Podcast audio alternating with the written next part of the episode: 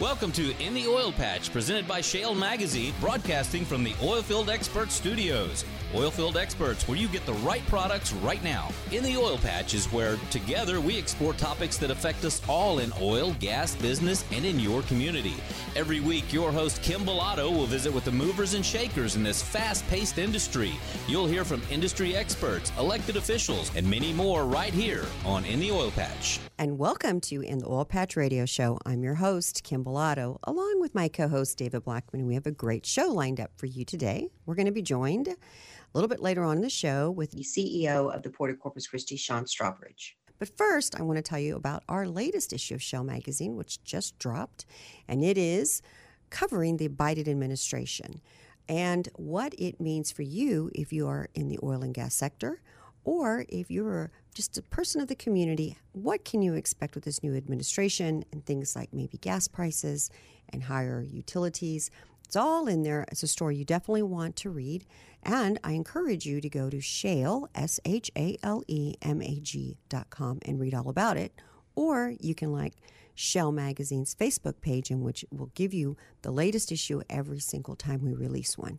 I'd also like to let you know about a mixer that Texas Energy Advocates Coalition is having in beautiful Houston, Texas, on April 22nd at 5:30 to 7:30. It will be in Energy Corridor, this mixer. It'll be at Jonathan's The Rub. For more information, go to Shell Mag's Facebook page.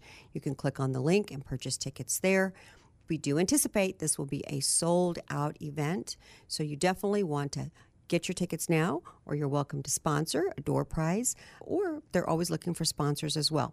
As you guys may or may not know, Texas Energy Advocates Coalition, better known as TEAC, is a membership that allows you to attend their mixers, special invite-only events, as well as you can advocate on behalf of the oil and gas industry.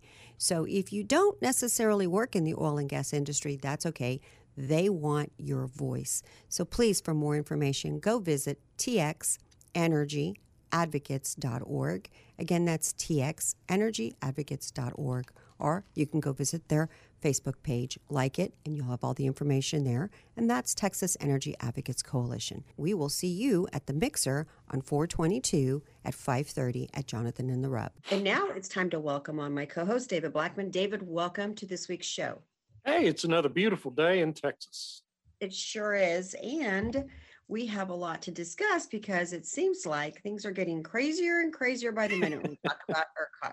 Yeah, it's a beautiful day in Texas despite what ERCOT says. Yeah, exactly. The real shocker is that they sent out an emergency warning about low generating capacity on Tuesday. And Tuesday, if I remember, was one of the most mildest weather days we've had this year. So what in the world is going on, and what happens when we hit August? You're absolutely right. I actually went to weather.com and other places just to research exactly how mild it was around the state.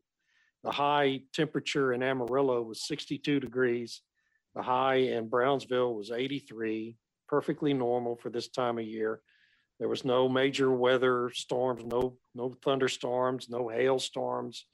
Nothing happening in the state. It was one of those rare days when across the whole depth and breadth of the state, there was nobody experiencing any kind of severe weather. And yet in the middle of that day, ERCOT sends out this warning that they're about to run out of generating capacity. So it makes you wonder exactly what was going on the grid. There was quite a few plants down for periodic maintenance, which is to be expected.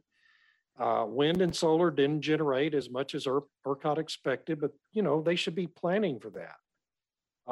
So you just have to wonder, how could we have this kind of instability on the grid on, we might get 10 days a year that are this mild in Texas all across the state. So it was a bizarre thing to see that warning come across.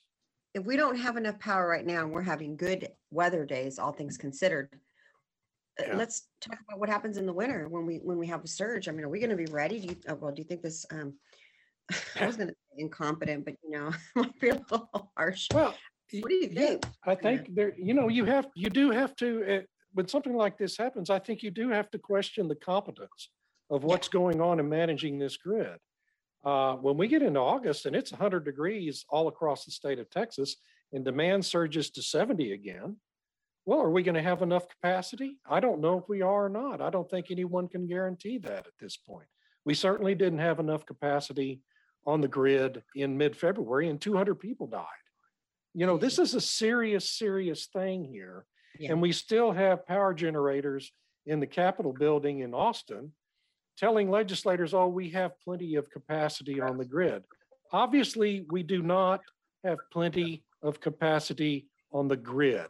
And the legislature needs to do something to resolve that, whether the generators want to do it or not. And I guess I should probably stop there.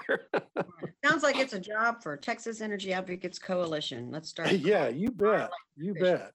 Demanding something get done. Oil prices, they staged a rebound this week as recent volatility with prices continued.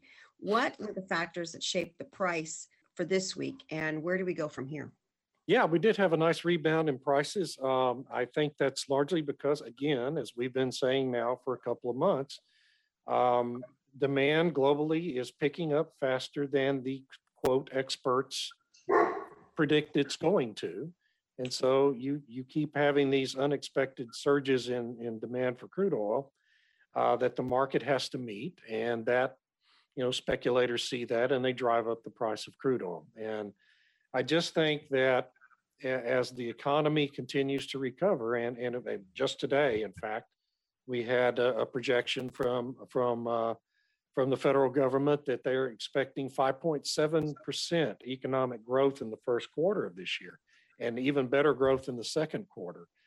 That's a real sign that the economy is coming back much more rapidly than the experts claim it is. And so we're going to have higher and higher demand for crude oil going forward. So I just think my projection on this hasn't changed since January. I think we're going to see stronger prices for oil as the year progresses, and that's going to create another boom here in the United States.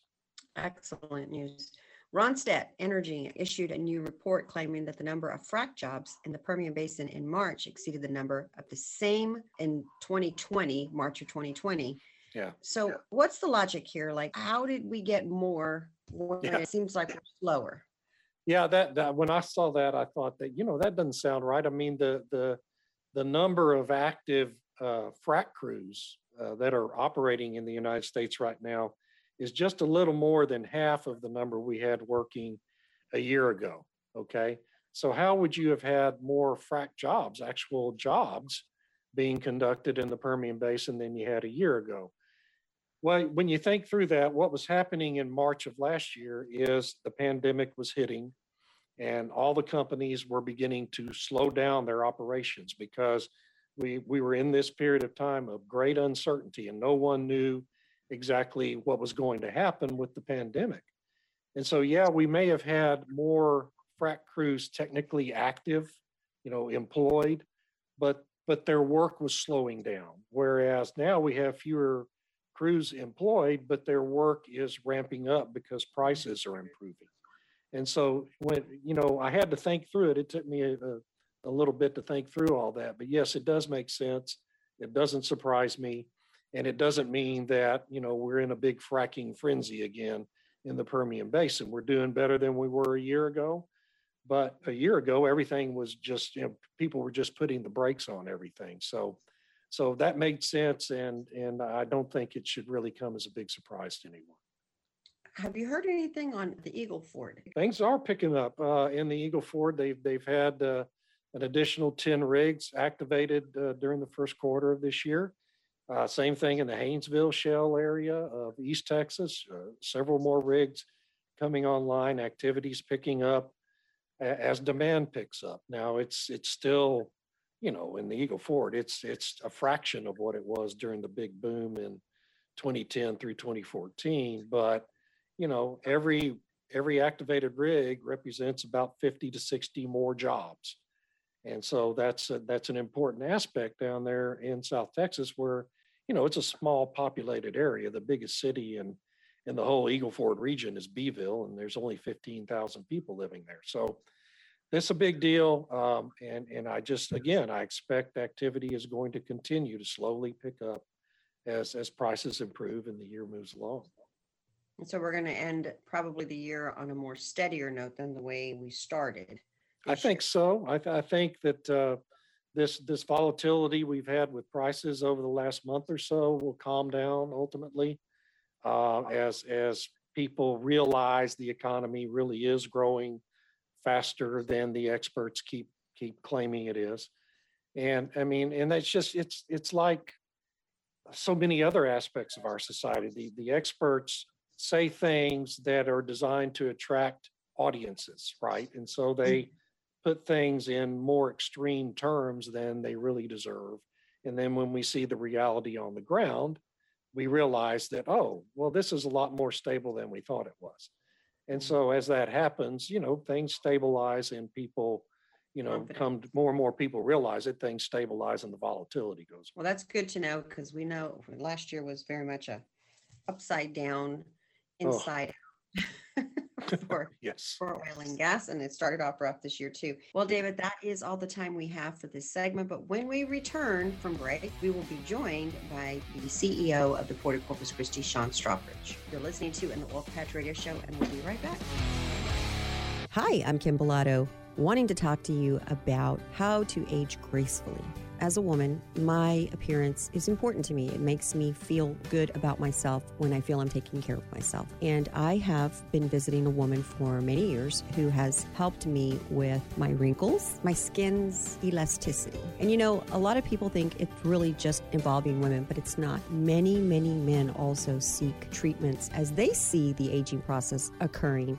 I visit Cynthia, my friend of many years, who is a master injector for San Antonio cosmetic surgery. I feel very comfortable going to her and allowing her to just do her work on me. Pick up the phone, call Cynthia, make an appointment, and see what she can do for you, because it has taken years off of me. So if you want a free consultation with Cynthia, give them a call at 210-641-4320. Again, the number is 210-614-4320. Or you can visit their website at sanantoniocosmeticsurgery.net. Be sure to tell them that Kim within the Oil Patch Radio Show sent you. Any business can benefit from advertising to the oil and gas industry, but it's really important to partner with a marketing company that has a proven track record with this growing industry. Shale Oil and Gas Business Magazine is the one-stop shop that'll keep you in front of the customers that you need to grow your business. So let's start growing your business in Texas. Email us, info@shalemag.com. Again, that's info@shale, S-H-A-L-E, mag, M-A-G.com. Or you can call us, 210-240-7188. Again, that's 210-240-7188.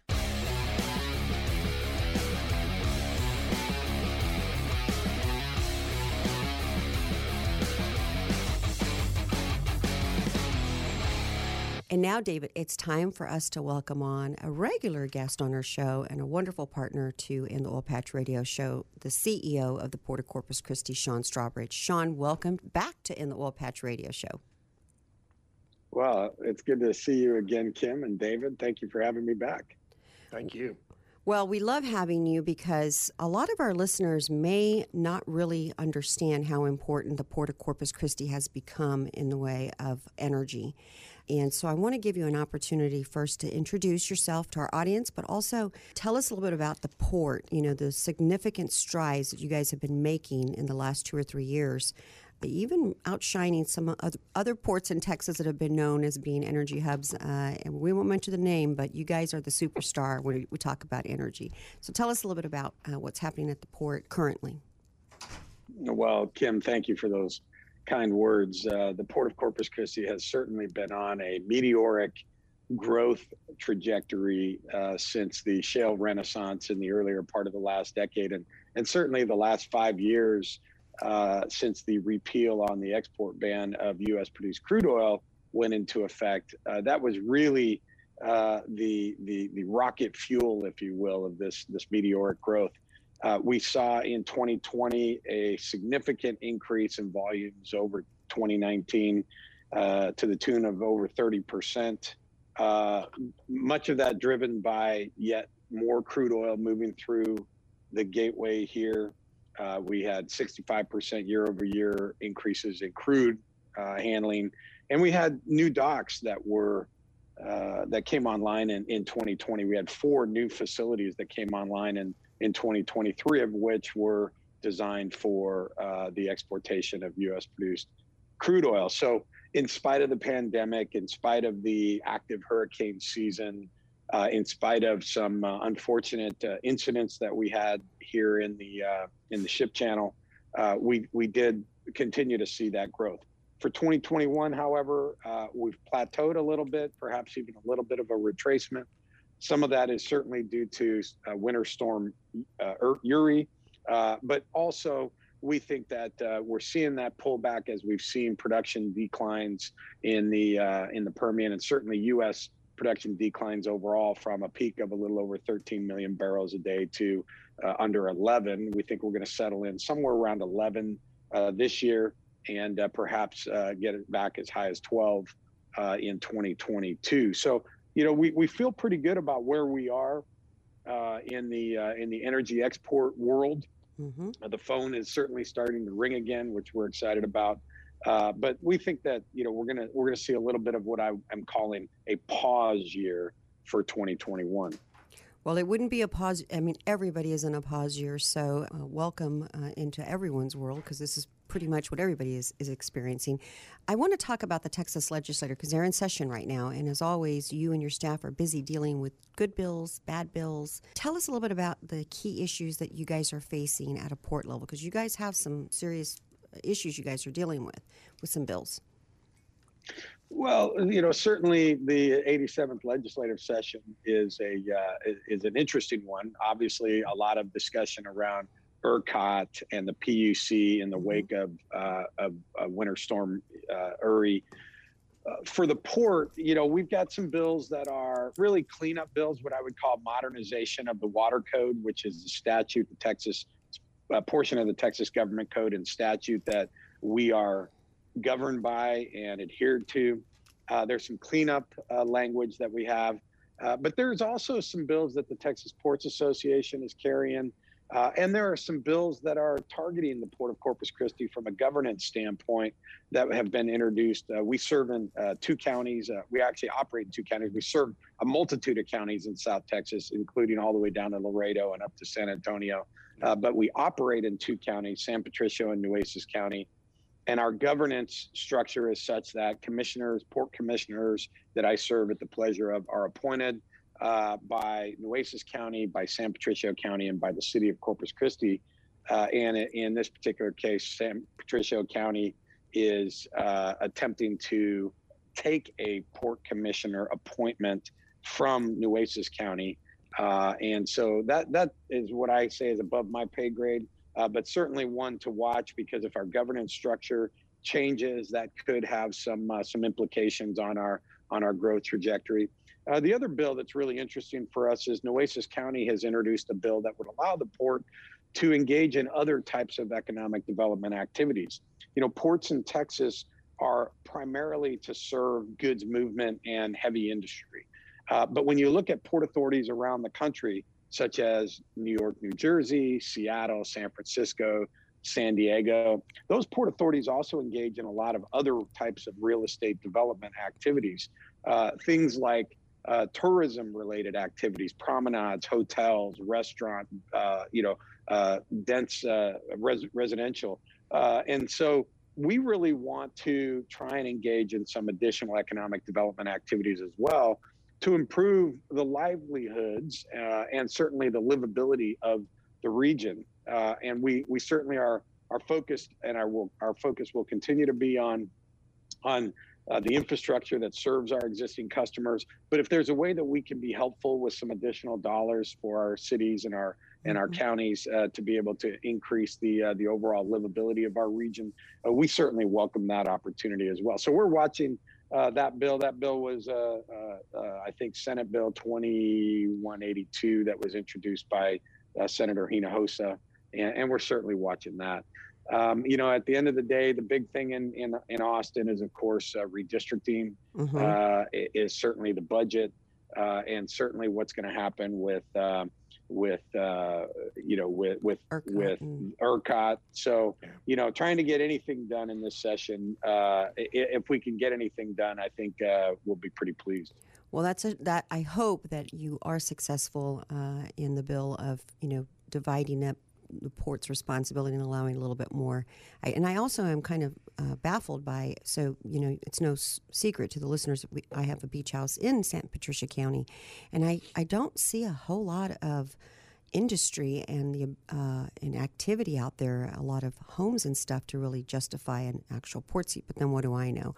In the way of, like, it seems a little rural, but it seems a little off the path of, you know, huge Corpus Christi and all the things that are going on with it. But we'll keep our eye on that. We're going to take a quick break. When we come back, I know that we want to get into the big freeze with you as well. You're listening to In the Oil Patch Radio Show, and we'll be right back. Shale Oil and Gas Business Magazine provides services like print advertising and digital marketing. Our digital advertising services include website, email, radio, video, and social media. Shale also provides specialized web services from website management to search engine optimization and social media management. Visit our website, shalemag.com. Once again, that's Shale, S-H-A-L-E, mag, M-A-G.com to learn more. Shale is your one-stop shop for growing your business. Pick up the phone today and call 210-240-7188. Again, 210-240-7188.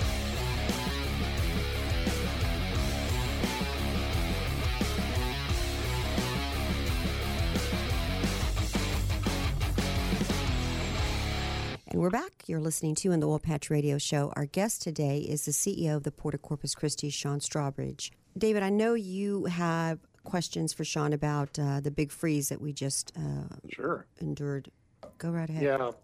Obviously, Sean, everybody in Texas was impacted by the big freeze in February. And, you know, we had all the blackouts all over the state. And I'm just curious, did anyone at the port, did you guys or any of your customers suffer blackouts, and what other kinds of impacts did you have from all that freezing weather? Well, David, we certainly were heavily impacted. The port was actually closed for about 53 hours during the storm and the power outage. Our refiners were shut down. Unfortunately, you know, we talked about these rolling brownouts and kind of in a managed fashion. That's not what happened to our customers here. They just went down, you know, 1 minute to the next. And taking an active operating refinery down and losing that kind of power like that can have some long-lasting repercussions and certainly costs associated with that. One of our refineries was in turnaround, so they were much more fortunate. But we certainly saw at least one refiner that had still not got back to full capacity as a result of the damage that was caused by the loss of power.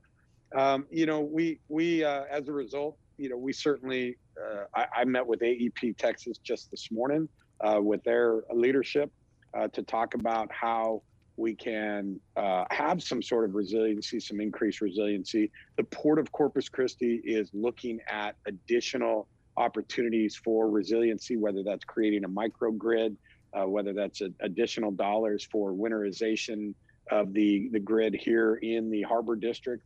But we really, you know, our big concern for any interruptions to that growth trajectory that I spoke of in the previous segment is really tied to two areas, and that's water and that's power.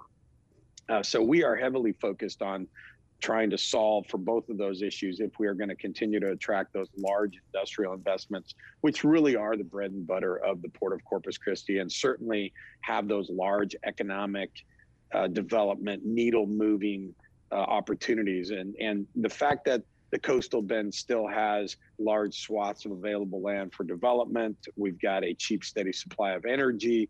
As you know, we've got we're the most populated coastal city in the state. You know, with about 500,000 in our workforce. You know, I always say Houston is not a coastal city. They brought the coast to Houston by digging the Houston Ship Channel, digging the ditch.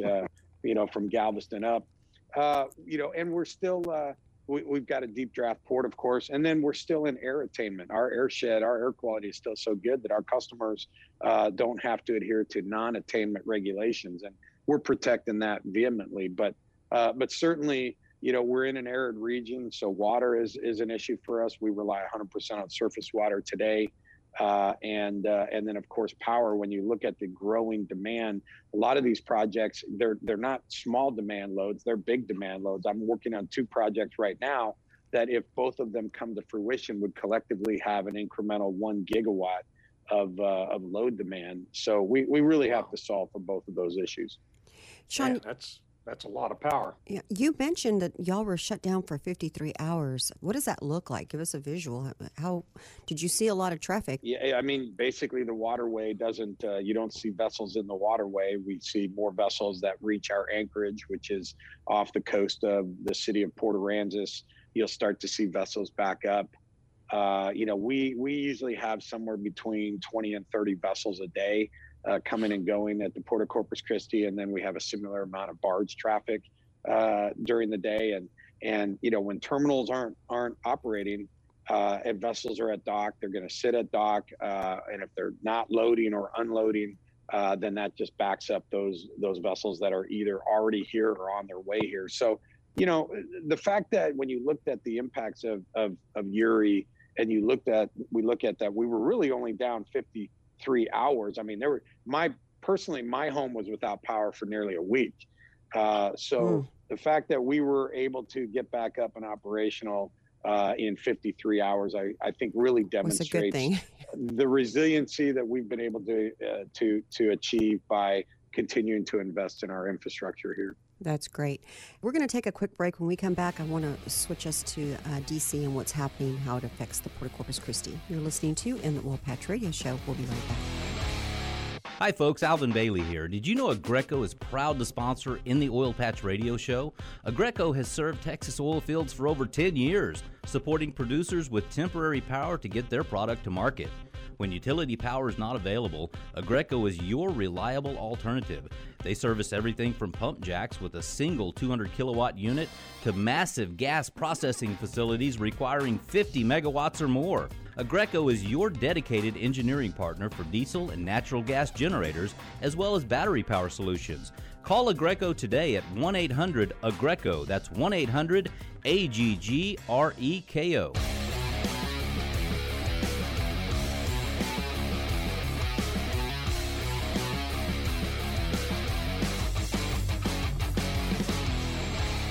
And we're back. You're listening to In the Oilpatch Radio Show. Our guest today is the CEO of the Port of Corpus Christi, Sean Strawbridge. Sean, we talked a little bit about how you guys manage the big freeze, and we also talked a little bit about the Texas legislature, the 87th session's now in session, and how it's affecting the port. We have a new administration, the Biden administration. There's a lot of infrastructure discussion. There's also a lot of regulation discussion going on, and I guess I'm curious to understand the port's position with this infrastructure project. There's a lot that's going on in your area with the deepening and the widening of the channel. And the previous administration was very supportive of the port in trying to make sure you guys accomplished that. So give us an update on what's going on with the Biden administration and y'all's desire to move forward with infrastructure projects there at the port. Well, we're certainly excited about the Biden administration's infrastructure program. You know, infrastructure is sorely lacking in this country.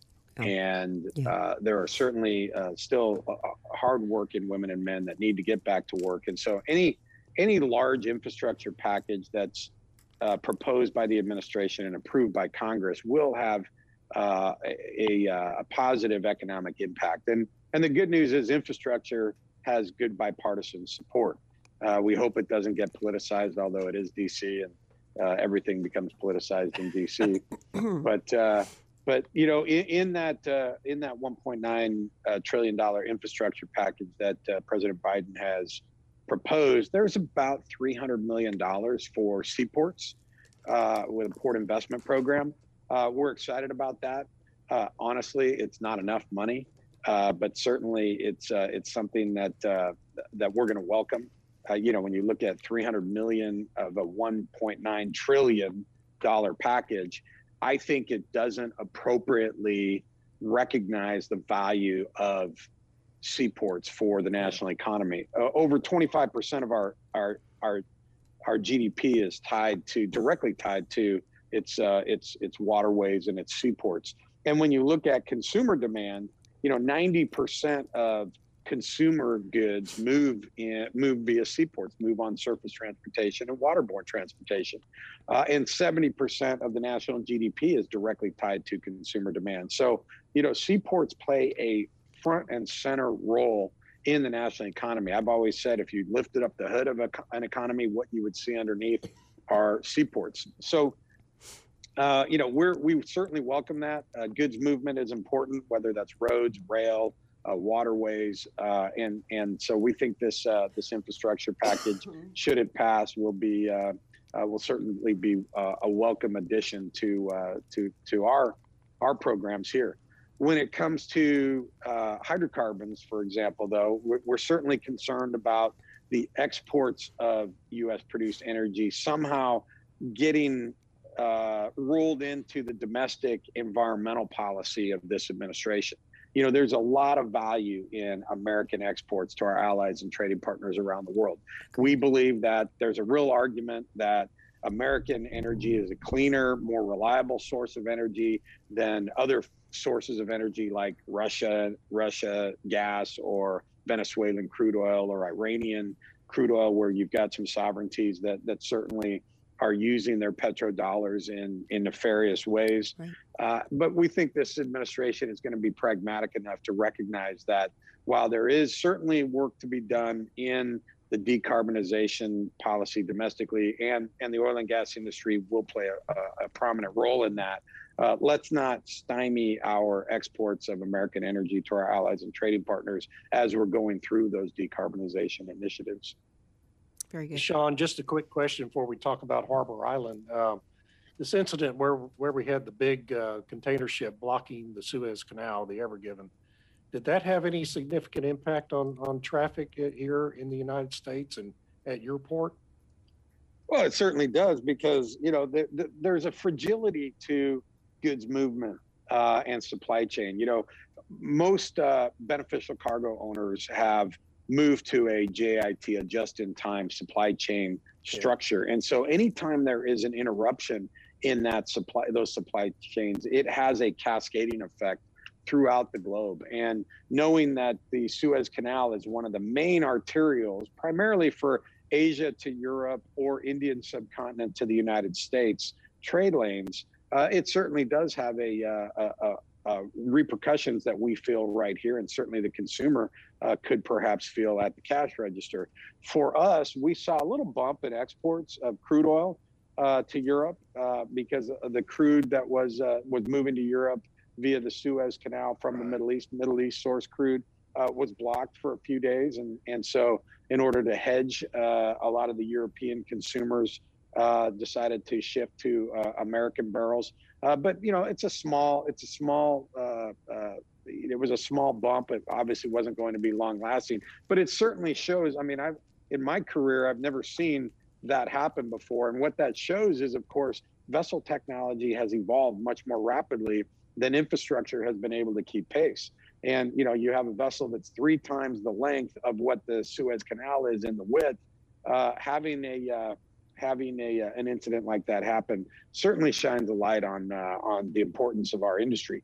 And lastly, I would say that, the maritime industry has been slow to adopt technology relative to some other industries. And so, this really, I think, identifies an opportunity for the industry to engage in more bridge management systems. If we can fly aircraft at night and we can fly aircraft through fog and through weather, we certainly should be able to move vessels through the same types of environments, and that's really what happened here. Is there was a sandstorm, there was high winds, and the vessel was likely moving too fast. But again, it just shines a light on the overall fragility of our supply chains globally. That makes total sense. We are going to get ready for a break. When we return, we want to take it a little bit closer back home to where you guys are, Harbor Island. Bring it back to Corpus Christi. You're listening to In the Woolpatch Radio Show, and we'll be right back. Are you a business owner feeling overwhelmed where to begin your business's online presence? Maybe you've spent thousands of dollars in the past just to be highly disappointed with the results. We understand because we were once you. Since then, we decided to hire the very best experts to help us and you. Let us send you our business profile that will quickly show you your Google business rankings in these 5 areas: reputation, ratings online, website, advertising and social media, and search engine optimization. All of these areas really affect how Google ranks your entire listing. So if ranking on page 1 is your goal, pick up the phone and call us now, 210-240-7188, or simply go to shalemag.com/business profile. We'll be in contact with you within 24 hours. Once again, pick up the phone and call us now, 210-240-7188, or simply go to shalemag.com. That's shalemag.com/business profile. Start dealing with a company you can trust and always find. Remember this name, Oilfield Experts, to locate any part, anytime for your automotive or oilfield equipment needs. Oilfield Experts' specialty is those hard-to-find oilfield parts for your fleet maintenance needs, and we've been providing those parts and accessories to keep your tools turning since 1965. From the auto repair shop to the pump jack, call us for the right part right now. Write down this number, Oilfield Experts, 210-471-1923. Again, that's 210-471-1923, and visit us on the web at theoilfieldexperts.com.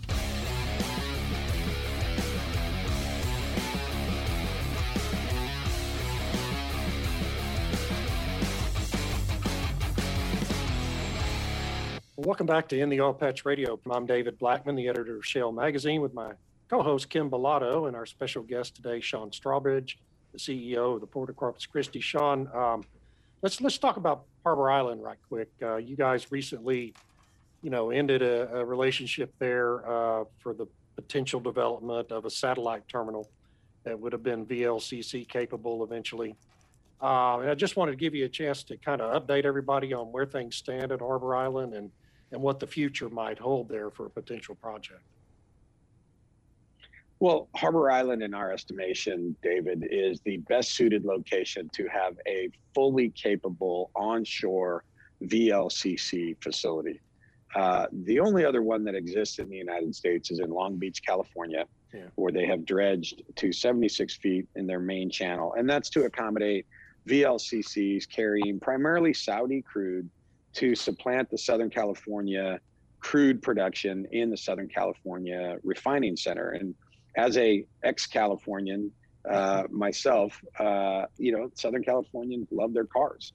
And there is a heavy demand for refined fuels in Southern California. So California has the infrastructure to import foreign sources of crude oil. Here in Texas, we are blessed with an abundance of crude oil, so much so that we can export it, as your listeners know. But we don't have the infrastructure to fully load the vessels that are the preferred modality for some of the large demand centers like the Indian subcontinent and China. And so we really had great ambitions for Harbor Island and continue to have ambition for Harbor Island. We have a permit application with the Corps of Engineers for the building of docks there, VLCC-capable docks.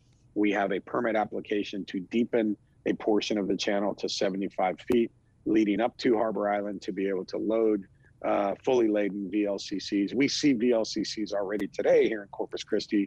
We usually get 1 to 2, maybe even 3 a week.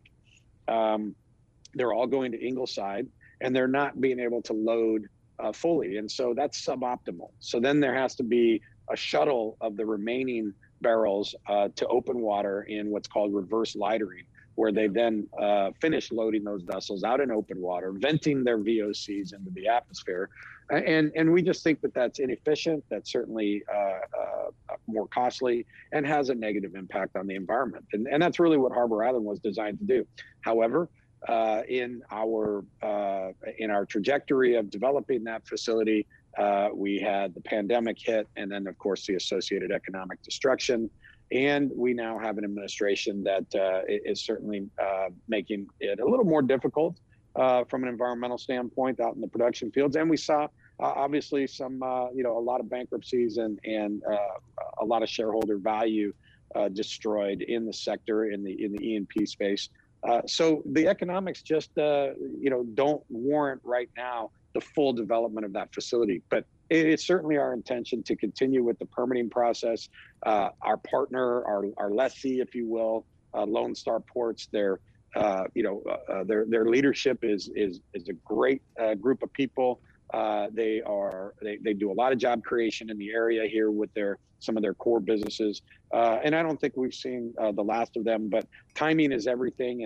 And right now it just didn't make sense for them or us to move forward at this time with that particular lease agreement. But we certainly would welcome opportunities to re-engage them and or others for the development of Harbor Island. In the meantime, the port is going to continue to pursue its permits. At least that's our approach at this time.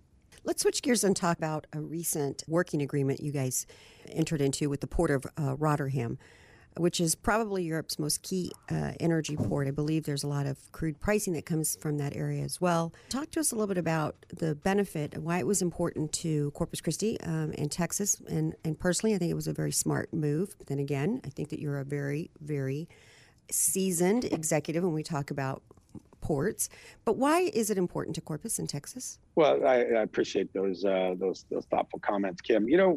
We've seen this tremendous growth over the last few years, and those growing pains don't come without their own set of challenges. And certainly, the Port of Corpus Christi has a responsibility and a commitment to responsible, sustainable growth.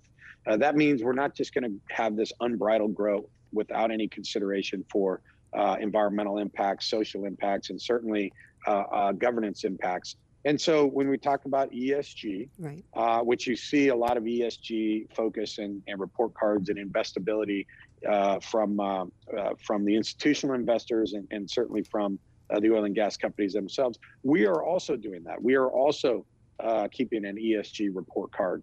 And rather than us recreate the wheel, we really wanted to look at who were some ideal benchmarks that we could perhaps share in information, learn from, and grow together. And really the Port of Rotterdam percolated to the top as the largest recipient of crude oil that moves through the Port of Corpus Christi in the European Union. Rotterdam is the largest port in the EU. It's a 400-year-old institution, and it's in a sovereignty, the Netherlands, that has some of the most progressive and certainly at times restrictive environmental regulations, and certainly from an environmental standpoint, they've got a progressive view. When I went to Rotterdam 30 years ago at the beginning of my career, all of the taxi cabs were diesel-powered Mercedes. I went back there a little over a year ago, and they're now Teslas, and they really have embraced a lot of the emerging technologies, certainly renewables. And so, we approached them with this idea. They got excited about it, which I was extremely pleased. And so this is an area for us to really focus on things like carbon capture and sequestration. We certainly can look at different emission reduction programs. Certainly from a productivity standpoint, they've got a very active waterway, and we want to make sure as our waterway becomes more active that we're managing that activity first in a safe manner, and then, of course, keeping the fluidity and optimizing our channel to ensure we've got good movement of vessels. And then from a security standpoint, as our profile grows as the largest gateway for American energy exports, we do become a target, and they as well. And so sharing in some security and public safety protocols. So we're pretty excited about the relationship with the Port of Rotterdam. We were surprised to hear that no other port in North America had done such an agreement with them. So it was certainly something that we're really looking forward to leaning in on with them. And in a post-pandemic world, we're trying to get some of our folks over there to actually see their facility. I have had the good fortune of being there many times over my career, but I always look forward to going back because it's certainly an exciting and certainly grandiose. The scale of their activities is impressive. They move about 3 times the volume that we move, and we're the third largest port from a waterway tonnage standpoint in the United States, and they're 3 times our size, certainly bigger than any single port in the United States. Yeah, goes to what I said earlier. You definitely are a visionary, and we need more CEOs at port levels. You know, security is an issue, and it seems like you have already identified that as you're a growing port, or already probably the biggest energy port here in Texas. But, Sean, that is all the time that we have for this show. Thank you so much for joining us and getting David and I and our listeners caught up on what's happening at the Port of Corpus Christi. Good job. Keep it up. And we look forward to having you back on the show here soon and give us an update on what you guys are doing. David, Kim, it's always a pleasure. Thank you. In the Oil Patch is where, together, we explore topics that affect us all in oil, gas, business, and in your community. Every week, your host, Kim Bilotto, will visit with the movers and shakers in this fast-paced industry. You'll hear from industry experts, elected officials, and many more right here on In the Oil Patch.